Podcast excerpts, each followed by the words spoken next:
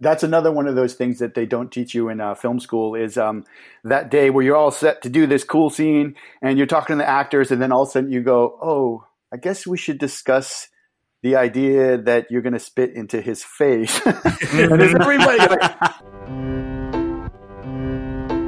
Welcome to sincast presented by Cinema cinemasins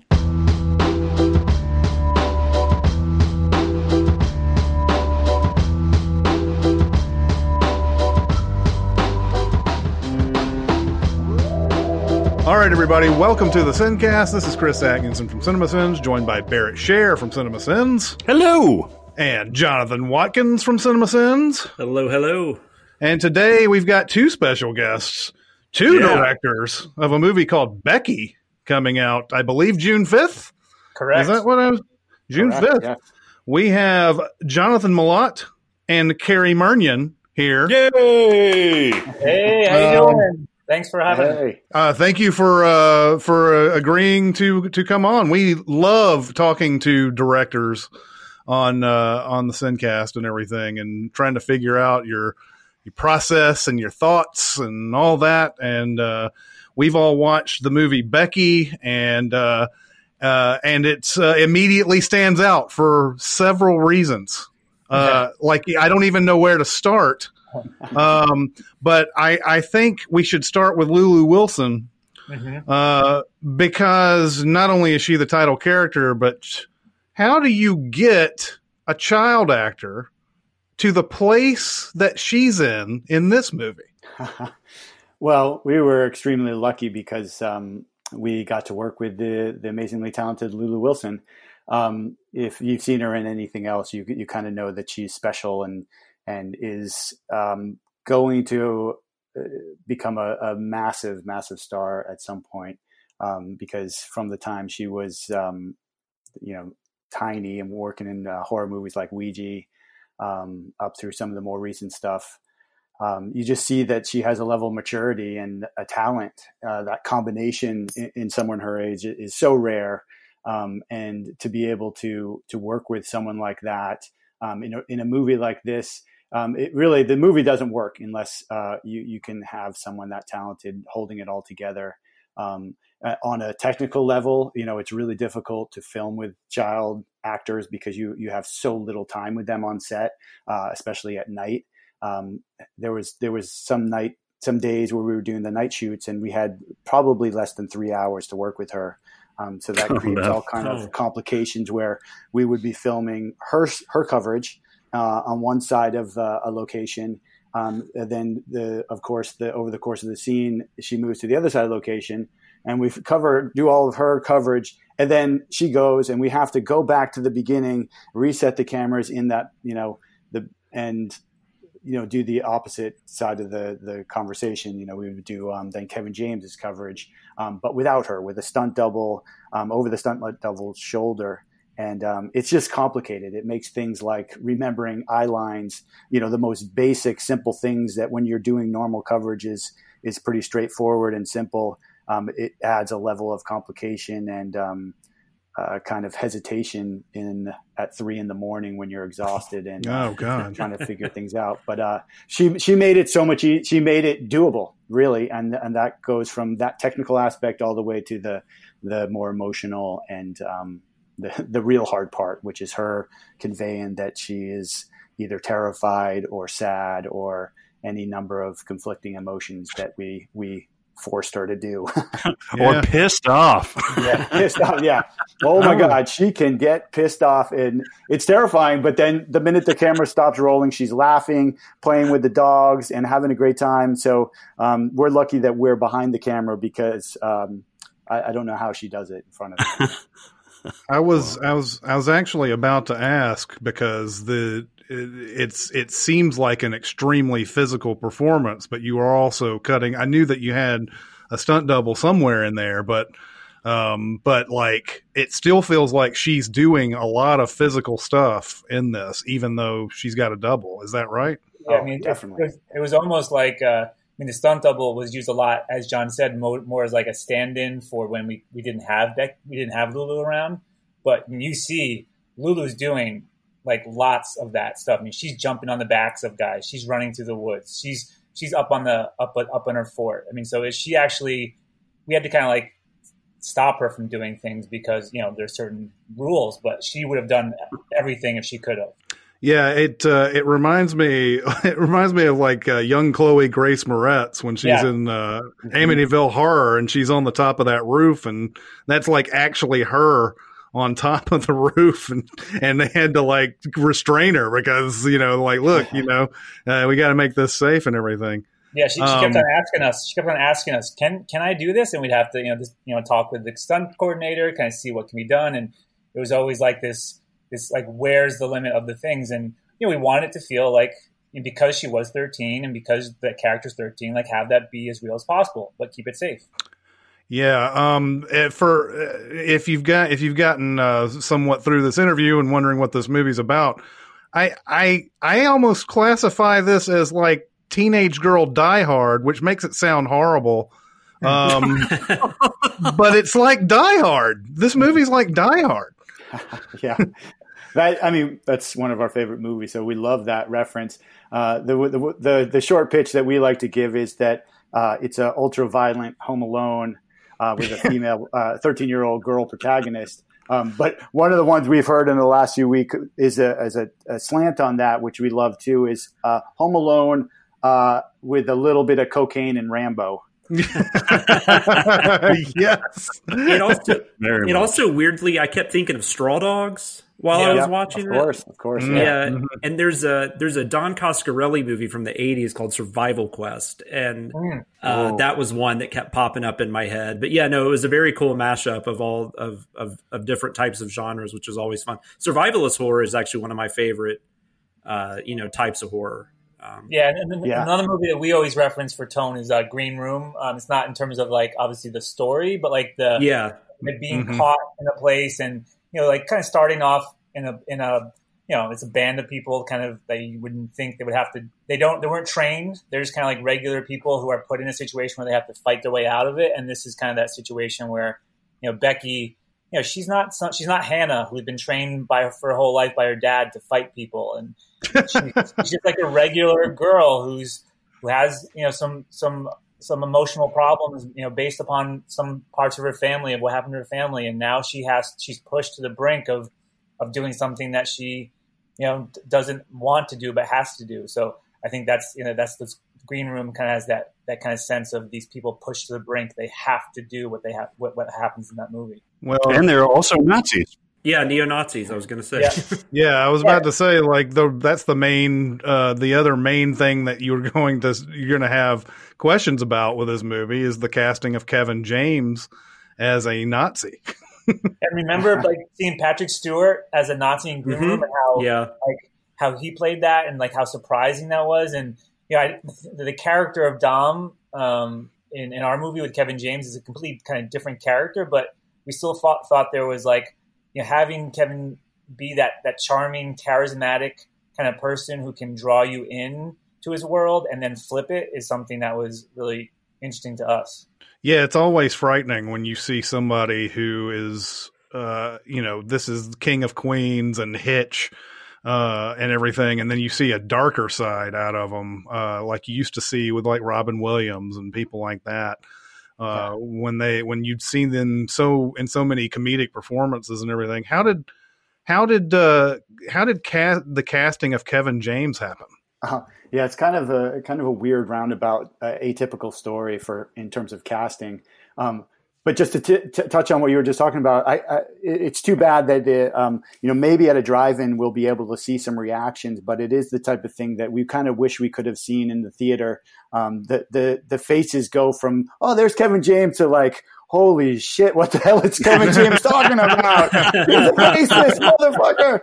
Um, Well, yeah, I mean, the first shot of, of him in prison when he takes the, the hat off Yeah. is just like, oh shit, it's Yeah, a different type of thing here. It's legit, yeah, right away, you know. Um, so in terms of the casting, it was uh, um, we all, we feel a little funny talking about it because it was it, it was weird. It wasn't just like oh we want Kevin James. We always knew it was going to be Kevin James. Uh, let's go get Kevin James. It was more that we knew we wanted a, a, a to, to kind of cast uh, against type, and that's why we originally were talking to uh, Simon Pegg. Um, Mm. so it, you know it's it's out there, and every, you can read about that he was on, on board to, to to star in this, um, but due to some scheduling conflicts, he had a fallout, uh, and in that time, we had already cast Kevin as the father, uh, Becky's father, uh, the role that Joel McHale ended Oh, wow. playing. Mhm. okay. So uh, basically, Simon bailed out or had to bail, and uh, Kevin, who was already talking with us, was like, "Hey, you know, I, I've been reading this script, and I really love this this role. You know, what do you think?" Uh, so that kind of opened up the dialogue, and since it wasn't, you know, if you, you kind of do a mental shift from what we were thinking with Simon and and to put it on Kevin um, in terms of act, uh, roles they've done before, it was it was a very cool shift, um, especially when you think of um, how now how Kevin looks. You know that he had shaved his head. You know he has this gigantic beard, and he does have a, a level of physicality um, that he could bring to the role. Um, so we talked to him, and um, we got on the same page tonally. Um, immediately, we're just like really excited um, about everything that he could bring to it, and he he you know immediately wanted to peel back the character a bit, peel back some of the dialogue, uh, really simplify it so he could um, you know play it in an understated um, more um, more play it more through the performance rather than just a lot of ta dialogue and, and spouting stuff. Even though he still says a bunch of crazy stuff which is awesome um, it, he, you know he was really on board with um, making it more about the subtle performance. He was he was even involved with uh, picking out some of the tattoos. You know we love Wow. Collaborating and especially with something as sensitive as that we weren't just about to be like here put this gigantic tattoo in the middle of your forehead and that's the end of the story um, we, we definitely talked to him about all those crazy symbols that he has all over his body Well, and that tattoo worked on a couple of different levels for me because it was a, it was just it was creepy, but b, Yeah. just the pain that that character would have had to gone through to get that. Oh, Yeah. Uh, just the intensity of it, you know, you're just like that. Just adds a whole other level to just how how demented and how you know dangerous Well, he could be. you think about pain. There's a few moments in this movie where it, it, it looks like he's obviously impervious to pain. Uh, one one in particular that stands out really from the Oh, my. entire movie. Oh, uh, that that that is spectacular in a way to me. That's horrific. That's Evil Dead comic horror type uh, stuff, and and I just absolutely loved it. And also, it, it informs the character. It says this guy is going to do whatever he needs to do to get the job done. Yeah. And without giving too much away, that was probably the most I have ever laughed on a on a on a movie set was as Kevin James is you know going through take after take of um, working on this uh, I, the, without spoiling it self surgery. Um, he was just screaming, and there were times where the the surgery wasn't working, like the prosthetic was giving him trouble, and he's screaming and grunting. And exactly, we're behind the camera, like you know, tears coming out of our eyes, trying not to to just laugh our our, our t- eyes out. But at the same time, you're you're wondering, wait a minute, is Kevin getting frustrated? Is he actually in pain? And so you're you're holding in all these emotions, uh, and then finally, when the you know we finally yell cut, he just you know lets out some typical Kevin James hilarity, and we all the, the whole you know the whole cast and crew just breaks down. It was such a fun moment. But that that was probably just running the mill for him. I mean, the stuff you can Yeah. only imagine Sandler's done to him. Uh, Yeah, in yeah, some of sure, his yeah. movies. Oh, I can't. There, I mean, yeah. At, at any moment, we're dealing with some pretty intense stuff here, and if he's not on camera, he's just you know doing something hilarious and and trying to to mess us up. So yeah, it was it was it was fun, but uh, a challenge to stay focused. But, but as him you said, like it does it does deal with the character of like that he's so single minded in what he's going to do and how he's going to get it. And you know, we talked a lot about control with his character, about him him feeling like he had control. I mean, he'd been thinking about this for so long. He'd been in prison for you know over ten years, and like I'm I'm going to go back and get this get this key, and this will be this is how the, things will go. And then this little girl gets in his way, and he he slowly starts to lose control, and he's always trying to like keep that control, and and goes in and out. And that was that was like our job with with Kevin to like work on that. Like, how does that control? How does how does that kind of break out, and how does he keep it in? And that scene with um, that we're talking about, like that was not going to let him get that was not going to stop him, and he wanted to like get done with it and then move on and get, yeah. what he was there for. So I mean, it, it, was a character moment mixed in with this kind of really you know in, intense physical uh, pain that he was going through. You know that that Becky gave to him. Uh, and you know when we're you know we're talking about some of our favorite movies in terms of these revenge movies, and you know there's movies like Old Boy where you know, he goes and he takes out the teeth of the guy who like kept him in mm-hmm. his in his in his room. Like we you know this is going to be we want to be that intense with what Becky does to go, go after people that came after her.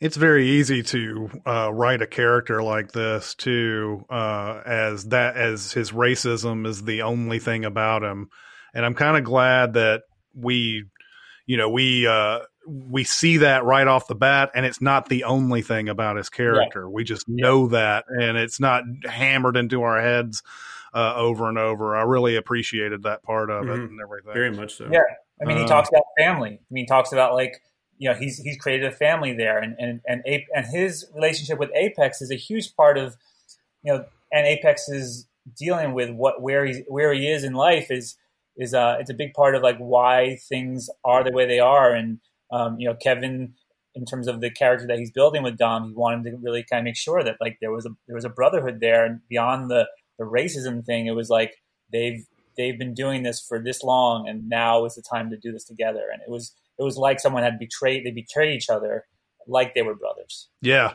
yeah. Uh, that scene between him and I get what is the actor's name Robert Maillet? Yeah, exactly. Yep. Yep. He's um, uh, in uh, Pacific Rim. Yeah, he's he's really great. He's he's terrific too. Um, uh, his character is is pretty complex. Uh, just uh, um, you know, it, it seems like a, a, lot of the piss has been taken out of him over the years, and uh, he's willing to do this job, but. you can tell sort of that I, I, I love the I love that scene because he where he's saying where Kevin where um, I'll call him by his character name. Dominic yeah. is telling him, um, you know, he's te- he's telling him that we've been, been doing this for we're, it'll be the last time we have to kill any kids, and yeah. he knows that this isn't the last time. It's never mm-hmm. the last time. We're always yeah. looking for, you know, uh, we're always looking for that. Uh, whenever we have something in our way, we're going to do whatever we have to do to to keep it that way. Exactly. Yeah, that, that's that's such a great kind of. Uh, analysis of that because I think you know, Apex knows that there's there's there's never a last time with with Dom, and Dom keeps on pushing him, keeps on pushing him, and he's he's getting to that that brink of of what he can take.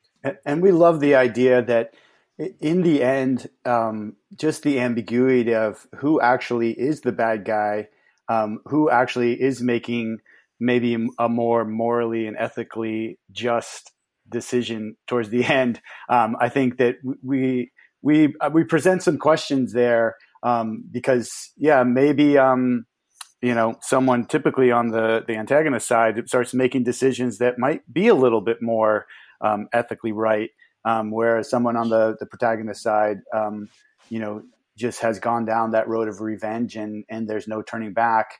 But does you know does does the, the revenge in the end kind of justify uh, the, that the the decisions that are made. Um, so hopefully th- there's a little bit uh, to digest as you're leaving the theater, and, and a little bit you can um, you can discuss and, and, converse about. And may I say that that that those role reversals uh, are done in such a hilarious way mm-hmm. uh, towards a, a, specific part of this movie towards the end um, mm-hmm. that that it, it, it does have that subtext that you have there, but it's also will make you mm-hmm. cry laugh at some point too.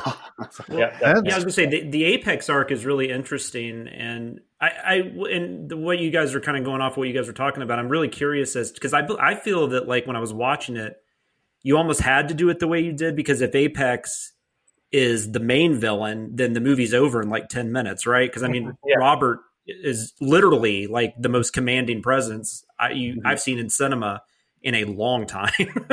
oh wow! I don't That's know how great. anybody could stop him. So I, I found that so that but then that worked so well for the movie itself because God he just he just nails that performance. Uh, I think he's a secret weapon. I'm glad you guys uh, yeah, were able to uh, get him in the movie because he's awesome. It's awesome because um, it, it's actually a really, really tough uh, role to cast because it was written as uh, this, you know, really gigantic giant. Um, and there's only so many actors that are, are really tall. Um, and so, you know, when you're you're trying to cast somebody uh, that fits that description, you have a very small pool of people to p- pull from. Mm-hmm. And for the most part, those guys just play thugs, you know, the silent thug or something like that. So to the minute we got um, uh, we were actually skyping with uh, Robert uh, for for the the you know to see if he would be right for the movie. Uh, he just kind of showed us something almost more subtle and more reserved um, that we really love than most of the other guys that were just kind of big, almost like WWE, kind of like um, like they had been doing something a, on a stage that they had to really overemphasize every movement and every bit of dialogue uh, to the extent that it just got uh, ridiculous. So he had a, a subtlety to him that um, was still, you know, like you said, can can can kind of command um, the audience, you know, the attention while um, still just being like a, a, face you can just stare at because it's it, it, it is almost unreal. He's, he is mm-hmm. this this gentle giant.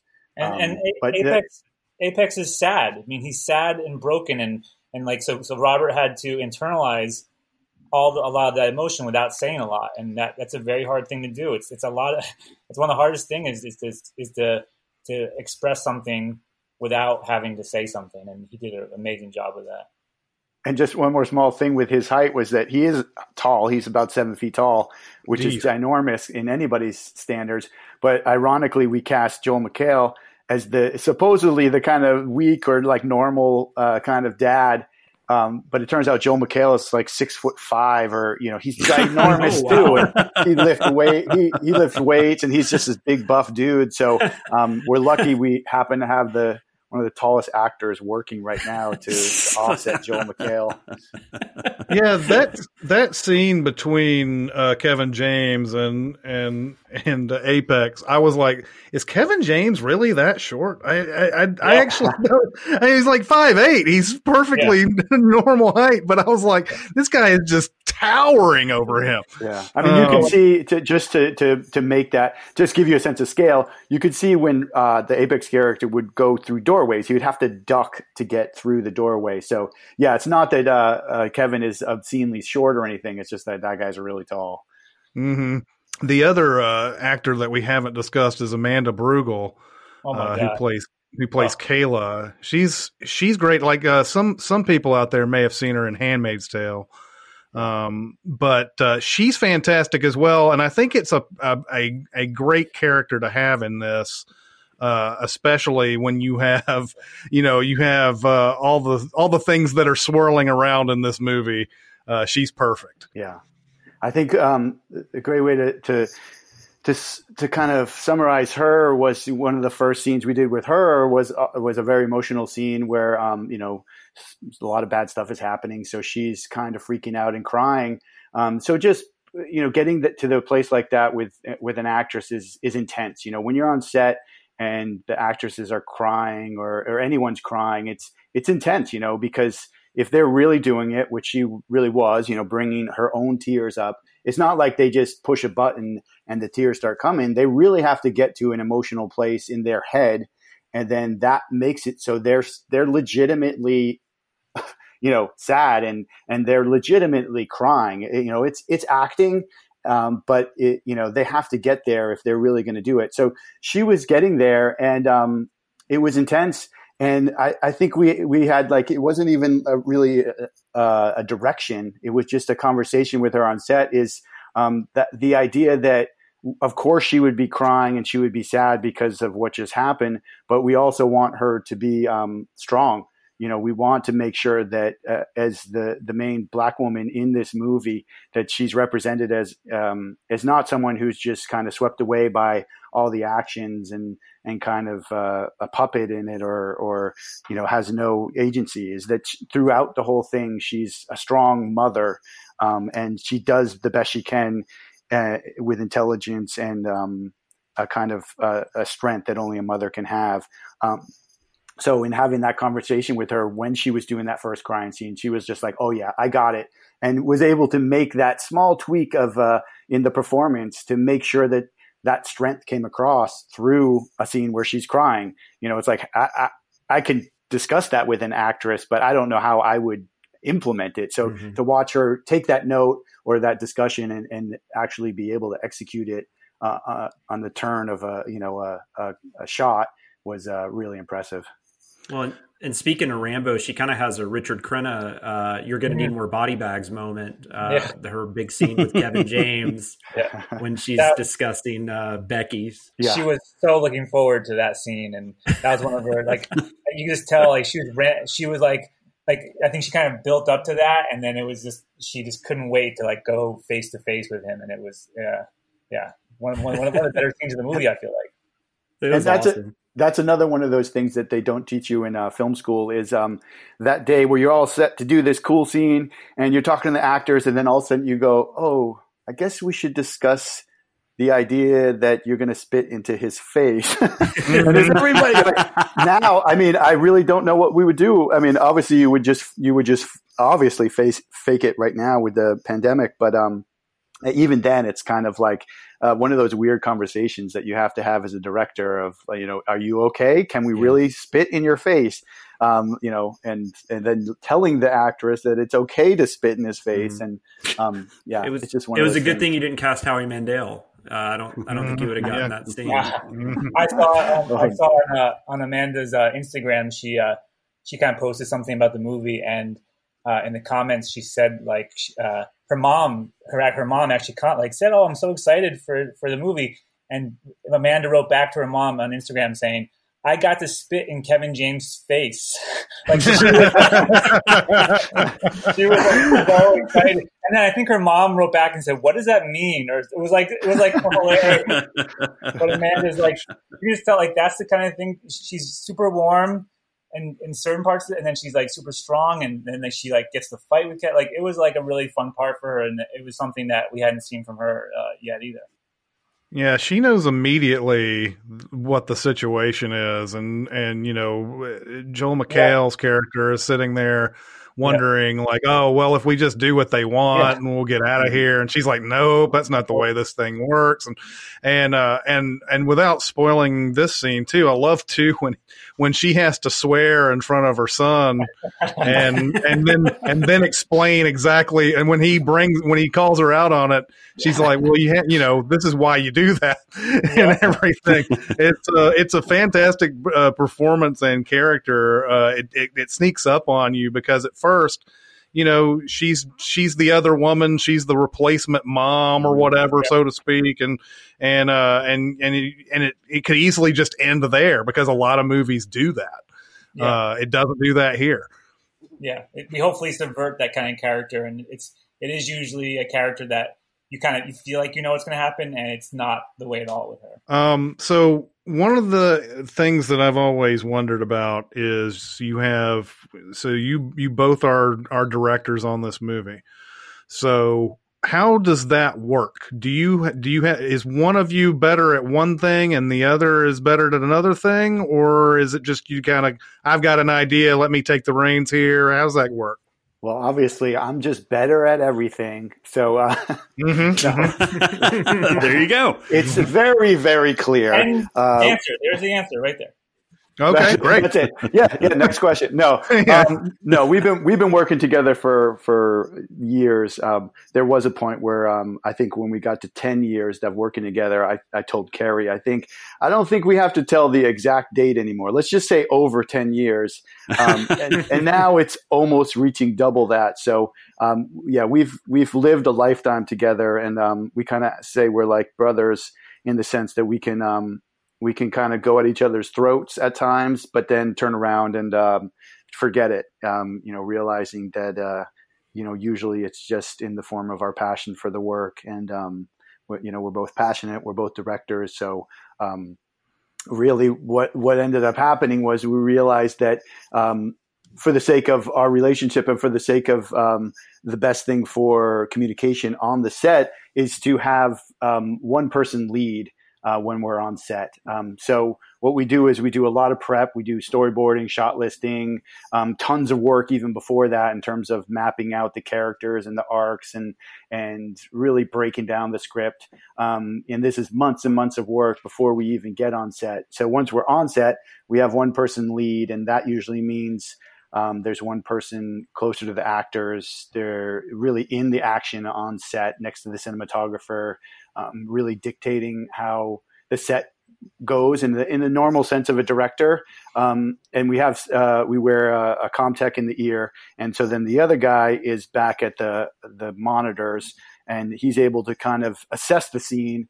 Um, from a from a more kind of calm standpoint, actually look at a big monitor, make sure visually everything is in line with what we've planned, and communicate. There's a lot of communication back and forth, and really we you know we at that point we trust the lead for the most part, and only when uh, something really needs to be um, called attention to do we we slow down the the, the set and um, just elevate it. But for the most part, the the lead kind of takes control with the support of the person back at the video village. And, and at this point, we don't quite know how how the the singular directors kind of work because you know you kind of have to sacrifice one thing uh, if you're if it's just one of you because you can't you or it has to be very slow where you are on the set working with the actors you call cut you walk back to the bigger monitors then you have you know replay to kind of see it so it's or or you just don't see that or you don't get to really actually you know see how how things played out. So um, for us it's kind of a good way to work. Um, you know it's obviously been happening for years and it and people can do it. Um, but for us, it kind of works really well to kind of have these these two sets of eyes in these two different places and and make these kind of um, both very in, in, you know intense movies that focus on acting and the and the and the performance and also focus on uh, on on how it looks because I feel like we've heard directors say, well, I have to kind of like focus on one or the other. I have to like you know trust someone else to kind of look at the monitor or I have to trust them. I have to trust the actors to do what they do because I'm back at the monitor. But we don't have to do that. Yeah, I just uh, I was just uh, curious about that, and you guys have been doing it for so long now. Like you said, you you don't even know what it's like to be by yourself doing it and everything. Uh, yeah. It would be that's a that's an interesting take because uh, gosh, twenty years really. Yeah, well, we met at school. We met. Uh, we, we went to art school together. Um, uh, and so we went through school together. We then started um, working at, we had a whole business where we were doing graphic design animation. We had a company where we had employees and working with clients to kind of make uh, uh, animations and films. And then we, uh, we gradually started working together as directors and that led to where we are now. But yeah, we've been together since, since college. wow. That's amazing. Um, we well, there was something, hair, so we both have gray hair. So, you know, you know what that Oh means. yeah. I, I, see your IMDb pictures, definitely. Yeah. yeah. Um, I, there was a there was uh, something alluded to earlier in the conversation, uh, but uh, you said that you wanted to have people leave uh, the theater thinking about stuff, and that's another thing I think that's good about this movie is that that uh, even though a lot of this can seem like fun and games with some uh, with some gore mixed in. Um, uh, it, it does leave you at the end going, well, what happens to this person? Right. After all of this, mm-hmm. because there's a, it, it, it's uh it's one of those things where I was like, I think most movies would probably end on some sort of like, well, we just don't know. But this actually kind of addresses that there might be some issues uh, later. Mm-hmm. Um, uh, what was where was the is that was that just in the original script or is that something that you guys kind of came up with? Yeah i think it's something we worked on with the with the writers because um yeah we originally got the script um you know we pitched to, to do the script but when we pitched we pitched to make some some significant changes and um one of you know one of those was really working on the the character of becky and her motivations and, and also and her point of view. Yeah really making this movie about her point of view um, so, uh, and, and uh, yeah, I think that was one of the things that we we worked on was that ending, um, and we really love that idea of that. Yeah, I, probably don't want to discuss it too much, but uh, because I think it is something nice to kind of get at the end. But uh, we like the idea of that it, it's almost like Breaking Bad, where um, you know, d- you still are you're still really invested in her character but at what point is she is she really just getting revenge or at some point does she start liking it? Um, and if you know if it's the latter does how does that affect her moving forward? And what does that mean in terms of her rest of her life? And is she scarred or is she um, just kind of flipped to the dark side or something? Um, but we yeah we, we love that idea yeah, great, great part of it. Like I said, I, I, I don't, I don't typically, I have not typically seen anything like that in a movie uh, where they, where you address uh, the maybe psychological issues that the uh, that's that are that are going on. I, mean, I think um, you have right. to. I mean, when you have when you when you put this kind of um, this premise in, uh, you know, in in with with a 13 year old girl, you have to address that. If you if we didn't, I feel like it'd almost be real, irresponsible to kind of like to, to just to say, okay, we're going to take you know this genre and just put it you know and just change it into this uh, you know young person and not deal with how that how all doing all this can affect them um, because then then you're then you're almost like being exploitative. I feel like, and I think if you didn't deal with that, then um, then what's the point of, of doing a movie like this? Well, you, you set it up beautifully too, because uh, one of my first notes that I wrote down is that uh, I've got a 12 year old, so I've seen this quite a bit. Um, it's a, a, great representation of teen angst, even from the beginning. Mm-hmm. You see her interactions with Joel McHale's character, with her dad, and to where she's just, you know, you could tell she's just got all this anger and she's got all this um, psychological stuff from her environment and some from just being a teenager. Yeah. And yeah, so we, when you when you set that stage early on, you know, the only time she smiles is when she gets out with the dogs, really.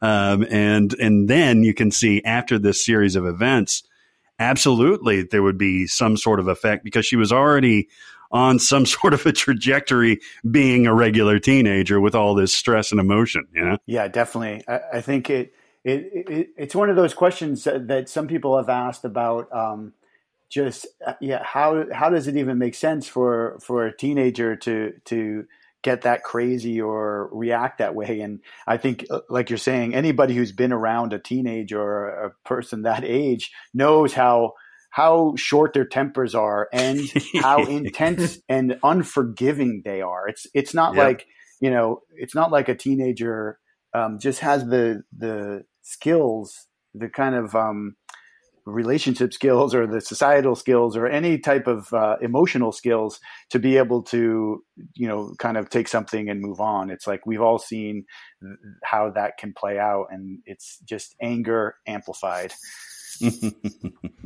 Um well i don't want to spoil too much more. I could actually discuss a lot of other scenes in this but then uh, mm-hmm. people who uh, want to see this movie, you know, may may may hear too much at that point. Um, uh, anybody else, Jonathan Barrett? Anybody, anything, any other questions you guys have? I do have a question because much like what you were talking about with Rambo, the uh, the the the environment plays a big role in here. So, where did you guys shoot this?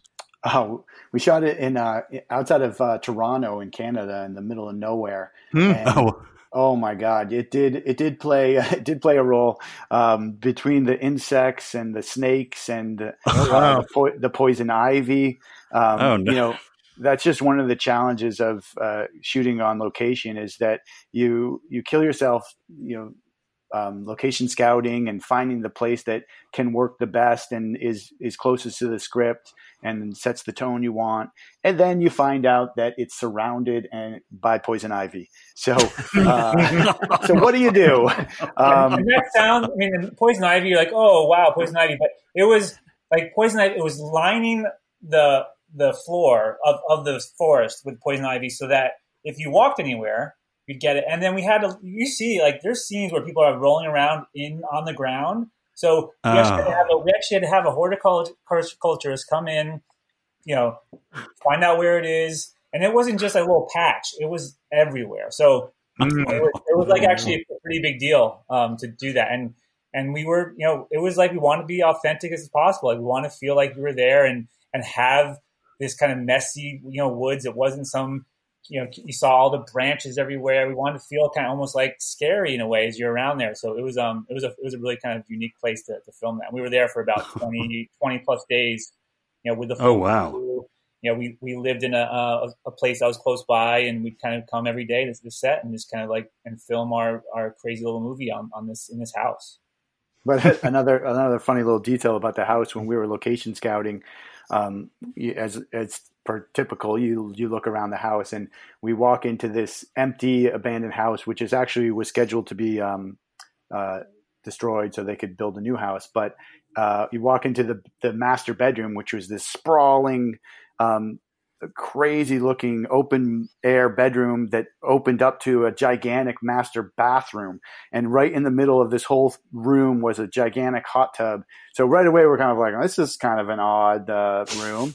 Um, and then we, we keep looking and we move away a bureau and find a trap door with a ladder down into uh, some sort of basement uh, secret room. What? Uh, so we were like, okay, what is this? And then you go down into the secret room, and there's um, soundproofing, and um, yeah, it was uh, it was all um, there was nothing, no furniture or anything left, but we we could only imagine what had happened down there.